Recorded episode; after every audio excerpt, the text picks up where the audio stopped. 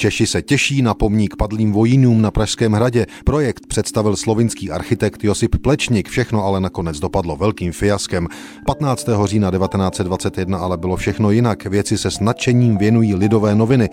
Plečnikovo řešení je plno šťastných myšlenek a bohaté fantazie, které vzniknuvše z vrozeného citu pro legendární a historický význam Pražského hradu budou velkým obohacením uměleckého pokladu našich zemí. Plečnik vybral pro tento pomník nejvyšší část rajské zahrady. Pomník padlým bude stát v hořejší části zahrady přímo před zámeckým průčelím.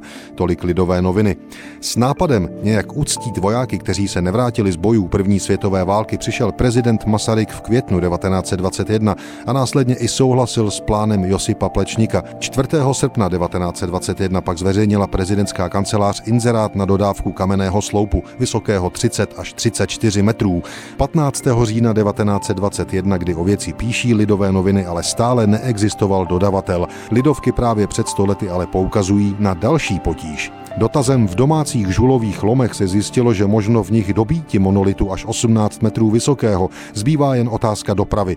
V naší republice není totiž vůbec vagónů, které by mohly převést tento sloup, jenž bude vážiti 40 tisíc kilogramů. Bývalý ministr železnic dr. Burger však projevil o tento problém velký zájem a z jeho popudu vyjednává se s Německem o zapůjčení vozů, které tam byly zvláště konstruovány pro dopravu nejtěžších děl na frontu.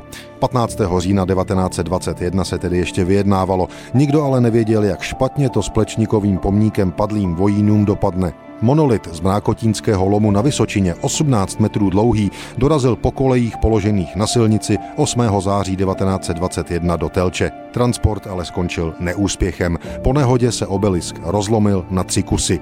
Jeden z nich pak posloužil k vytvoření pomníku padlým v Telči, druhý pak Praze k vybudování pomníku padlým Pražanům. Prohlédnout si ho můžeme i dnes na náměstí pod Emauzy.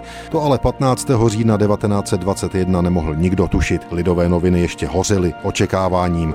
Arci, i když se zdolá potíž s dopravou železniční, bude dopravení sloupu na Hradčany a vstyčení jeho na nepřístupném terénu obrovský obrovským výkonem moderní techniky, který vzbudí asi zájem po celé Evropě.